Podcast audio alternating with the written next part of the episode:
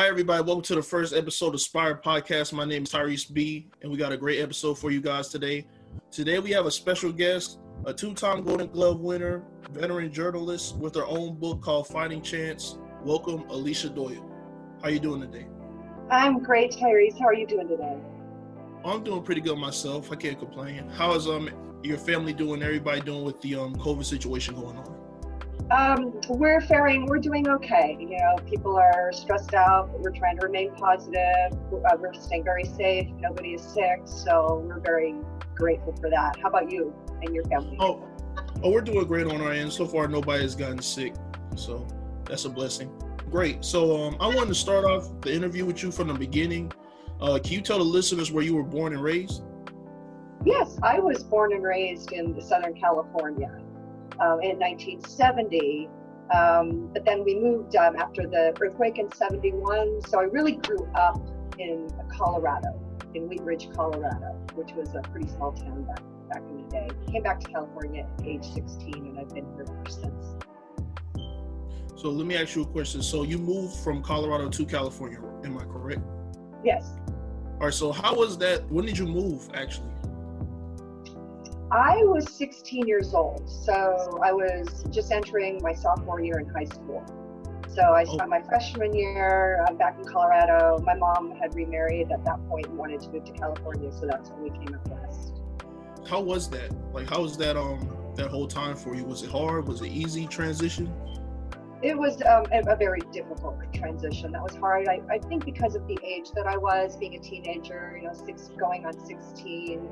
Um, I had, a, you know, of course, established a group of friends uh, back in Colorado and, and, felt very comfortable there. So, yeah, when I was pulled away, um, it meant um, separating myself from my friends. And my father, my father is there as well. My parents are divorced, so it was, it was a challenging transition, I must say. But as soon as I got to California, I felt more comfortable. Um, it's a bigger melting pot of, of, nationalities. Back in Colorado, I was the only Asian in my school, for instance. Um, so it was nice coming to California and seeing um, just uh, an ethnic mix of all different nationalities in my high school. So that was the, the nicest change that I saw. Now, you say you went through a lot of um, trials and tribulations throughout your childhood. So let me ask you: uh, Do you believe that any of those things or those events that happened made you the person who you are today? Absolutely, and that's a beautiful question because when when I was going through those struggles and challenges, and some of them I did not think I was going to survive. I remember being, you know, very depressed about those things. But um, as I got older and stronger, because of those hard things I went through, I realized that that those difficult things and those challenges and those things I thought would break me did not did end up making me stronger and made me the person I am today. Absolutely. Great. So now let's go into your journalism. So in your book, you describe your journey as a journalist. What inspired you to become a journalist in the first place? I've always loved writing ever since I was a child. I never thought I would get into newspaper reporting. Uh, but I was going to Pierce College trying to figure out what I wanted to do with my life. And this is a community college in Southern California. I needed to take an elective at the time, and one of the electives was college newspaper. So I went to the meeting, and the editor in chief at the time, who was a student at the college, uh, just spoke about the power of the press and that the, the press had the power to change lives and, and have a positive influence on society. Um, the press had the ability to bring justice to the world. And I just thought that it was a very powerful location, a way for me to make a difference. And so my journalism career, newspaper writing, started at Pierce College newspaper. And um, at that point, I had fallen in love with newspaper reporting. So that's when I decided I wanted to be a newspaper journalist. So now let's get into your first big break into the journalism industry. I know you worked in college, as you said, for the college newspaper, but what was your like first big break in journalism? I did have a break. I, I was very lucky and very blessed. I had always wanted to work for the Los Angeles Times. Uh, this is when I was a, a, late teenager, just because at the time, the LA Times was the big, one of the biggest newspapers around. So I had started applying to the, the Times. I think I was 19 or 18 years old. I started applying to them, and I had very mediocre, mediocre clips, uh, stories I had written for the Pierce College newspaper. Um, but I started applying and sending in my application and my, my clips once a month for two years straight. I was sending the LA Times my stuff. And then finally, two years later, a woman from the LA Times, an editor named Anne Granoff, um, she's still around, she called me in for an interview. And uh, once I got my foot in the door, I realized that's what I wanted to do. But during the meeting, she did ask me, she did tell me the nature of the job, what it meant, what my duties would be. I was hired as a stringer, which is somebody who's not on staff, but um, they pick up all the slack that the, the staff reporters don't want to pick up. So at the end of our meeting, Anne asked me if I had any questions for her. And I said, Yes, I'm wondering what took you so long to bring me in for an interview because I had been sending my stuff in for two years straight, once a month for two years straight. And she said, she said, frankly, we wanted to see who this Alicia Doyle was, who was sending in her resume hmm. clips once a month for two years straight. So that's that's how I got my break. But it was because this woman believed in me. And and it, and I really do credit her largely for launching my journalism career because after the LA Times I was able to work for other metropolitan newspapers thanks to that experience. Okay. Well, let's go into all the stories that you've written. You've written a lot of stories. You work for a lot of places, San Diego, Ventura Star. Out of all the articles you have written so far, what is your favorite article and why? Oh my goodness. That is a huge question. I love the question. I mean, it's it's asked of me a lot. I, I have many favorites um, because I specialize in good news, which are stories about people and efforts that have a positive impact on the world in any capacity. Um, one that particularly stands out is a man named Ishmael Tasbarani, uh, who I wrote about because he was a, a, a, very successful director, producer, writer, and then he came down with Lou Gehrig's disease in his 50s. And he lost all ability to use any muscle in his entire body. His brain is perfectly fine, but he can't move anything, he can't speak. The only thing he could do is blink with one eye. So, him being a writer, he learned how, a, a, like a, an alphabet system where he literally wrote a book one blink at a time, letter by letter, sentence by sentence, one blink at a time. And the name of his book is One Blink at a Time. So that's a gentleman who really stands out to me, and his wife who stood by his side the entire time. And he's since written two books that way. And right now he's trying to find computer technology where all he has to do is look at the letters rather than having to go through an alphabet chart. But he's looking into that technology now. So he really stands out because he's incredibly inspirational and faced some challenges that I don't think a lot of people would have survived.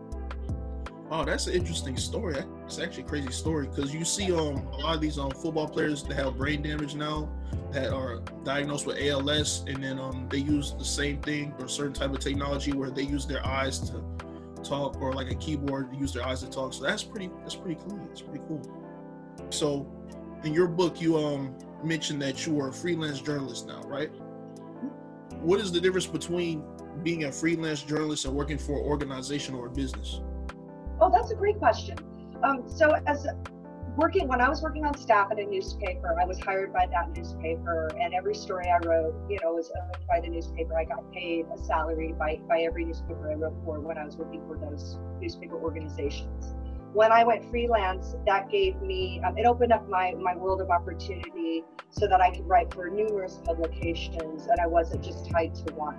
So let's say I wrote a story for the LA Times. Once I wrote it for them, they would own it. I wouldn't be able to just sell it in other to, at other um, newspaper publications. But as a freelancer now, I can write about a topic. Let's say one magazine buys it, and then like say a newspaper wants to buy it as well. I can rewrite the whole story for another publication, and that would be okay. So it just really gave me an opportunity to write for different publications. Um, so that's how freelance is different. So, do you enjoy freelancing more than? I do.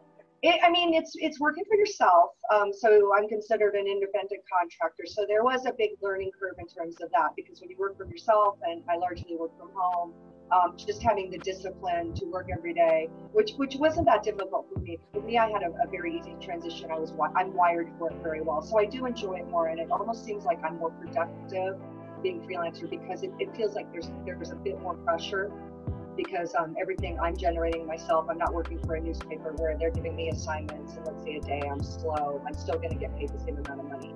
As a right. freelancer, you know, I have to know exactly how much I need to make per day, per week, per month to to stay afloat and do well. But I'm wired for it, um, so I think that people that are wired for freelance do tend to do very well. Okay, so let me ask you this question: As a future journalist myself, you know, I'm trying to learn new things every day to how to become a better journalist. And for the listeners that are going to be listening to this podcast soon, what can you tell future journalists? What can they do to become a great journalist in this field? Oh well, first of all, I encourage you know, especially young people like yourself. Um, thank goodness that you and I have read your stuff, Tyrese. It's it's fantastic. But to yes, I think that if you have a compassionate heart and you're intuitive and and you care about you know the subject you're writing about and and you understand um, the incredible responsibility of being a journalist, then that's a good fit. Um, and also understanding that it's a very serious vocation. I take my job very seriously, understanding that once you write something and once it's published, it lives forever. And that's a big responsibility.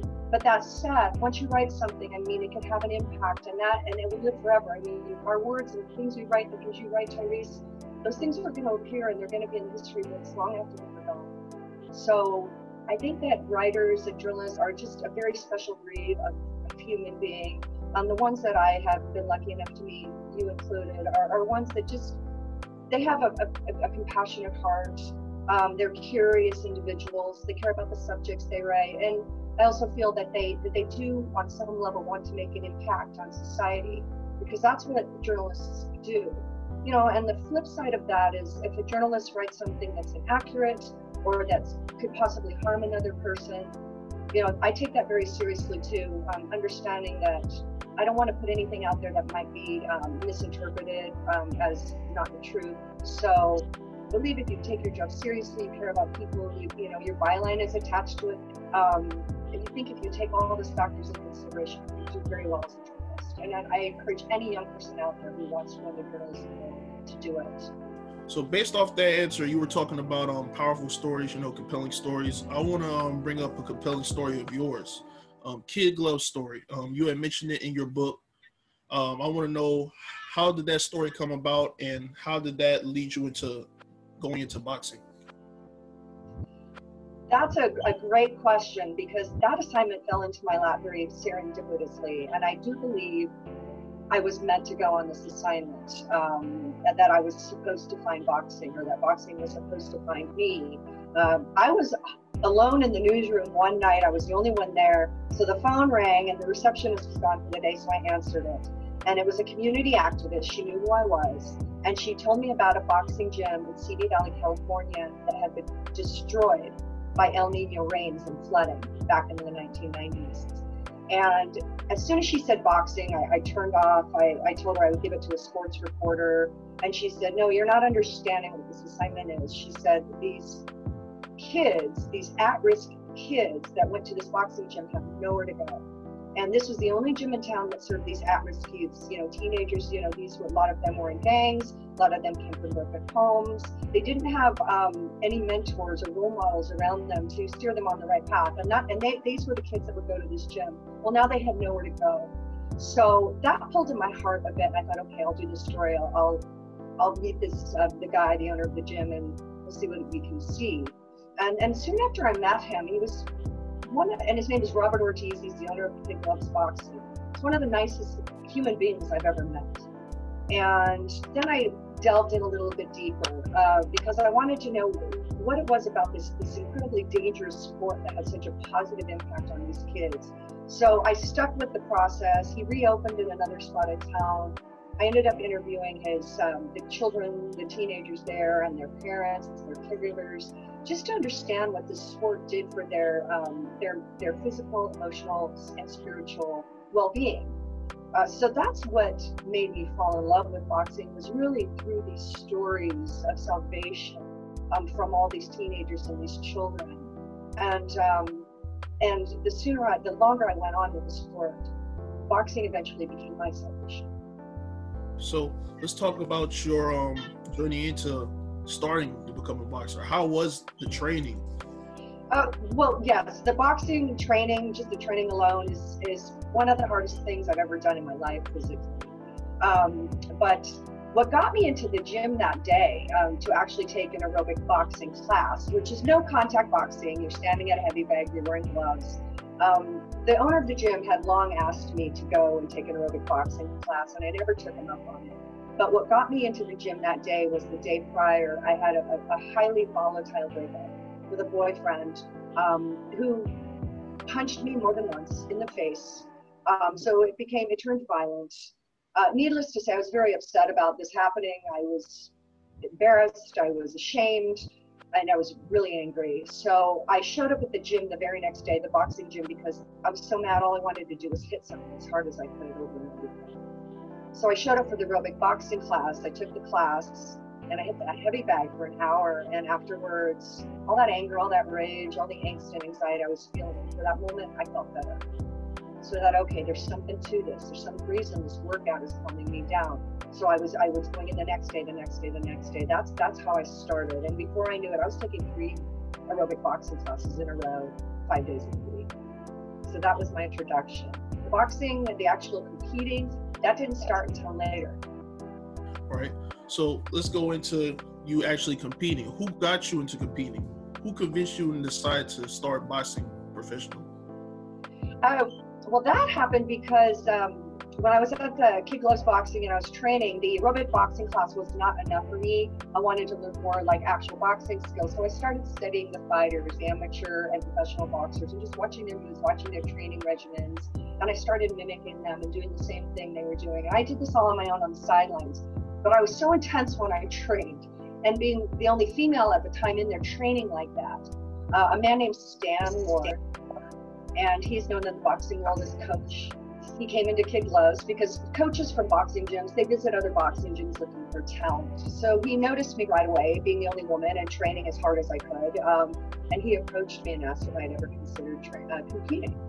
And I said I didn't, had never considered it. He said women's boxing was huge back then. There were only a few hundred women in America doing it at the time, and he thought that I'd be good at it. So he's the one who put the seed in my head, and it's because of him that I started to compete.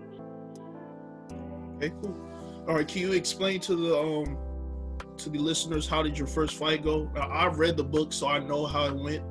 So could you explain to them how it went? Oh, sure. And I don't want to give away too many spoilers. Uh, you know, I, I, do want to say that the book, I remember every fight like it was yesterday. So I retired from boxing in 2000. Um, right. So that tells you how long it's been. But I still remember every fight like it was yesterday. So um, my first initiation in the ring it was not an official boxing match. It was called an, an exhibition match. I got I got beat up pretty bad in that fight, um, and it was rough. And I almost uh, quit after that fight. Um, you know, getting beaten up in front of a whole crowd of people. Uh, but I survived that fight. It was a very difficult fight. I didn't think I would survive. Um, and it was it was really after that that I thought, okay, you know, maybe there's something to this. Uh, but I remember being quite terrified going into that fight, and, and every you know the, that fight is outlined in the book, the thought process, like moment to moment. You know, the conversations with my corner man in those 30 second rest in the corner. You know, all of that's outlined in there and what was going through my mind. But um, I remember being quite terrified, and and that never changed. I mean, I ended up competing um, officially after that, um, and I was terrified before every single fight, but that came down to more managing managing my emotions and my feelings, which was an all-encompassing part of competing. Good. So, although your first fight ended in a loss, you did have a very decent career. You also were a two-time Golden Glove winner as well. Explain how it was to win those awards during your fighting career winning my first Golden Gloves championship, and, and that was the first fight I won. It, it's it's very hard to articulate um, just how good that feels. Uh, the sense of accomplishment, the sense of elation. There's a lot. There's a huge adrenaline rush, of course, involved. Um, yes, and then and then winning the the Golden Gloves championship title. I mean, it, it was a wonderful feeling. I remember feeling like I was on top of the world uh, but it was fleeting. You know, the, that that high that I had, that natural high I had, it didn't last long because I knew it was just a matter of time before I have to step in there and fight again. So I tried to hold on to that feeling of happiness as long as I could, but that's like, okay, now I got to get back to the gym to train because I'm going into another fight. So then my mindset would, would go into the, next fight. But yes, winning in a boxing match, there's nothing like it in the world. There's nothing that made me feel more powerful. Okay. So you won those Golden Gloves on the amateur circuit, right? Correct. Yes. Right. So throughout your career, you were in the amateur circuit. Then you decided to go pro, and I believe you did fight one pro fight, and I think that fight was nominated for one of the best fights of the year, or one award for one of the best fights of the year. It did. Yes, it was named the California Female Fight of the Year. I know you don't want to give too much away because of some most of us in your book, but can you describe how it was to fight in your first pro fight? How was it? Oh, and I love that question because um, there was no way that any amount of training or even sparring could have prepared me for the hurt factor involved in a professional fight. Um, there's a big difference between amateurs and professionals in terms of boxing. With amateurs, we're wearing safety headgear, we're wearing 12 to 14 ounce boxing gloves, which are huge gloves. Uh, but in pros, there's no headgear and you're wearing an eight ounce glove. So it feels like you're being punched with a bare fist. And even though I had sparred with men and boys for months prior to my pro fight, they, they, they just could not prepare me for the hurt factor involved. So I remember being terrified going into my pro fight. I'm being very excited, but of course scared. And I was fighting a girl named Lisa Valencia, who was undefeated, and she's an incredible warrior. And I and I had to go. We were we were scheduled to go to four two minute rounds, and I remember the first punch. I remember how that felt. I can I can recall that feeling right now, and I've never felt that level of pain in my life. I can't finish. I'm not going to be able to finish. And that we were only in five seconds into the first round.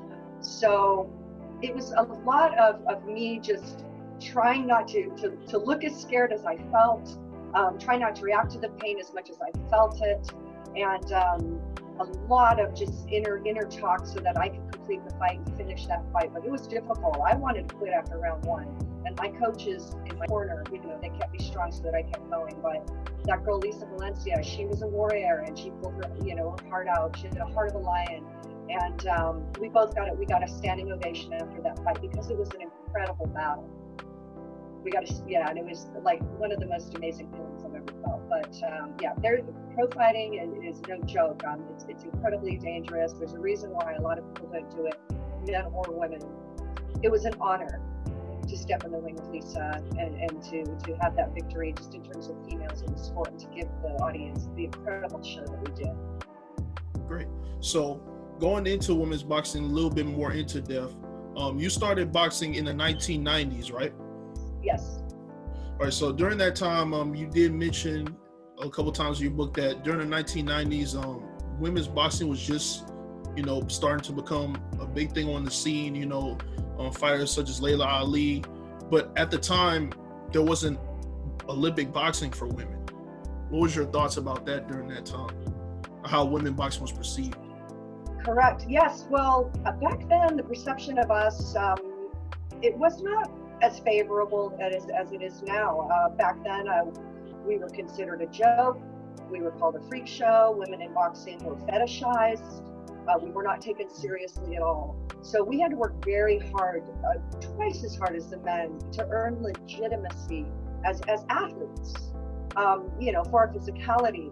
So I do remember talking to my coach, Stan Ward, um, saying that I wanted, I had expressed my interest in competing in the Olympics. I just assumed women were allowed to box in the Olympics because the men are allowed to box. And, and that's when Stan told me that women were not allowed to box in the Olympics back then. So that was not made possible until 2012 when women were allowed to officially box in the Olympic Games. That was only eight years ago. Mm. That wasn't that long ago. So I do believe that myself and all those incredible women, all my opponents, and all the women who were boxing at the time, Laila Ali, uh, Christy Martin, um, that we paved the way for women to be able to box in the Olympics now. And and, and the women's women's boxing has really exploded. I mean, there's a lot of young girls. They're, they're training very seriously. There's women in boxing in the Olympics. Um, right now, what what I would like to see is is women need to be paid more money for their pro fights. There's still a huge disparity between what men make and what women make. Um, but it's getting better, but we still have a bit of a way to go. But getting it, uh, getting our foot into the Olympic door is huge for women boxing if women's boxing for the Olympics was available during your time, would you would have kept fighting? That's a great question. It, it's possible I would have gone on longer. Um, it is a great question. I don't know. Um, it would have been incredibly exciting to box and at some point in my life, I, I am going to pursue being a coach uh, for perhaps boxing in the Olympic Games or some kind of cornerman or a cutman kind of role. But um, I, I, am still involved in boxing in that, you know, I'm a volunteer coach with the children's and the teenagers at Kid Gloves Boxing, and I love it. So I think the next uh, logical move, in addition, you know, to writing my book, uh, would be to continue supporting girls and women in the sport on some level. Now let's go deep into your book. When did you decided that you wanted to write a book? I actually started that process in 2000, so it only took me 20 years to write my book. Um, but uh, when I retired from boxing in 2000, there was um, interest from Hollywood uh, to make my story into a movie. Because I was one of the few women doing it at the time, I got quite a bit of publicity. And um, also being a journalist, I got a lot of press. So um, I was uh, connect, connected with a director producer at Paramount, and we had some meetings, and they had discussed turning my story into a film. But that meant that there needed to be a story written, and that's what really planted the seed in my head. But I had just retired from boxing, and I was still trying to decipher what my journey in the sport was all about because it was so much deeper than just competing. Um, for me, it dug very deep into my childhood and, and all my dark places, all my insecurities, things that I had kept hidden from most of the people most of my life. So I was reluctant to write my story because I didn't want people to know these very vulnerable things about myself. But then I thought, other people are vulnerable too, and vulnerability is the one thing we all share, the beautiful thing we all share that connects us all. And I thought perhaps my vulnerability might help people out there. So that's why I decided to do it. But after the, my first draft, when I wrote it and it was all done, I, I didn't I didn't want anybody to read it. I, I was still very scared. But um, just through a lot of meditation and support, I decided um, to do it, and, it, and it's done very well. So I'm, I'm very pleased with the feedback so far. So um, you mentioned you just mentioned that you are offered a, a, movie deal for Paramount for your book. Is that deal still on the table, or are you still trying to make your um story into a movie by any chance, or or is it oh? Okay, so the deal with Paramount in 2000, it, it didn't end up working out. I, I didn't. Um, there was nothing written, and, and, these people were very supportive and wonderful. And in fact, that producer director that reached out to me 20 years ago, he's still in my life. In fact, he wrote a testimonial that appears on the back of my book. Um, but now, um, my, I did sign a movie deal. My book came out on February 14th on Valentine's Day. And on April 6th, I did sign a movie deal with a woman named Slavika Bogdanov of Empowering Entertainment. So a film is now currently in development based on my book. Is there any release date for that film coming, or, or yeah? A lot of people are asking. So she says it could come out as early as 2021. Yeah, so that's what she's targeting, and it's very, very exciting. Um, Slavika is, is a marvelous, very, very brilliant, talented person, and it's wonderful to be aligned with a female. And empowering entertainment is all about bringing positive, uplifting stories to the world. So she's a perfect person to align with on this project. How will this movie be um, presented? Will it be a documentary? Will it be a, a tell-all story? Will you be like a narrator? Will you be starring in the movie? Oh, those are all great questions. Um, so we're, we're, envisioning it as a feature film, and um, so whoever the lead actress is, so there will be a voiceover because there are excerpts of the book that are that are voiced over in the movie. Um, so whoever the lead actress is, she'll be doing the narration. Um, I would love to have a cameo in the film, so I'm going to ask Slavika if that's possible. I would love to play like a referee because uh, a female referee, Gwen Adair, who was the only female referee in boxing, the first, the first ever female referee in boxing. I had the privilege of having her referee one of my fights. So I would actually love to play Gwen Adair refing, you know, whoever's playing me and her opponent. I think that would be super cool. I'd love to play a camera. Well, definitely let me know when that movie comes out. I'll definitely watch it for sure. I'll definitely oh, thanks. Going back to your um, recent comment, you were talking about um, meditation. You were talking about mental health now, you did mention in the book that you decided to um, give up boxing because you had a lot of things going on mentally. So I wanted to know where where was your head at after you know your boxing career? Were you happy? Were you sad? Or what were you going through? I was I was uh, very depressed after I quit boxing. Um, when I was boxing for the two years that I did compete, um, I felt amazing. I felt I felt happy. I felt positive. And during that time, I actually thought I had found a cure. I thought boxing had cured all my insecurities, all my my darkness, all my depression and anxiety, and, and all these feelings I had, you know, from childhood and just growing up and you know, growing up in a in an atmosphere of abuse and volatility. And when I boxed, I didn't feel those things. They, I mean, they were there, but they didn't hurt me as much as they did before. So I thought I found a cure for all all of that pain. But as soon as I quit the sport, all that pain, it all came back in full force. And I remember being devastated because I thought I, am going to have to face this all again. But I thought, this is something I need to face. I need to decipher it. I need to figure it out um, without violence. And and I don't want to equate boxing with violence because boxing is a sport, but it's a very dangerous sport. So I thought I've got to figure out a way to find inner peace without beating up somebody else, right? Without beating up another woman in the ring. I, I had to find it, you know, without fighting. Um, so that was a, a very difficult transition. It was very hard to look deep within myself, take a hard look at myself. You know, um, you know, a lot of depression spells, a lot, you know, a lot of crying, a lot of isolation, just to figure it all out. Um, but I prayed a lot, I meditated a lot, you know, um, when I had needed a lifeline, I would call, you know, my parents or just anybody who I could talk to about it, and I'd go through. But that too, that was a long and very, very difficult process that took about a year to come through on the other side. Well, it seems that you're in great and better spirits now. You're in the happy. You seem like you're in a very, what, very happy morality. So I'm glad to see that.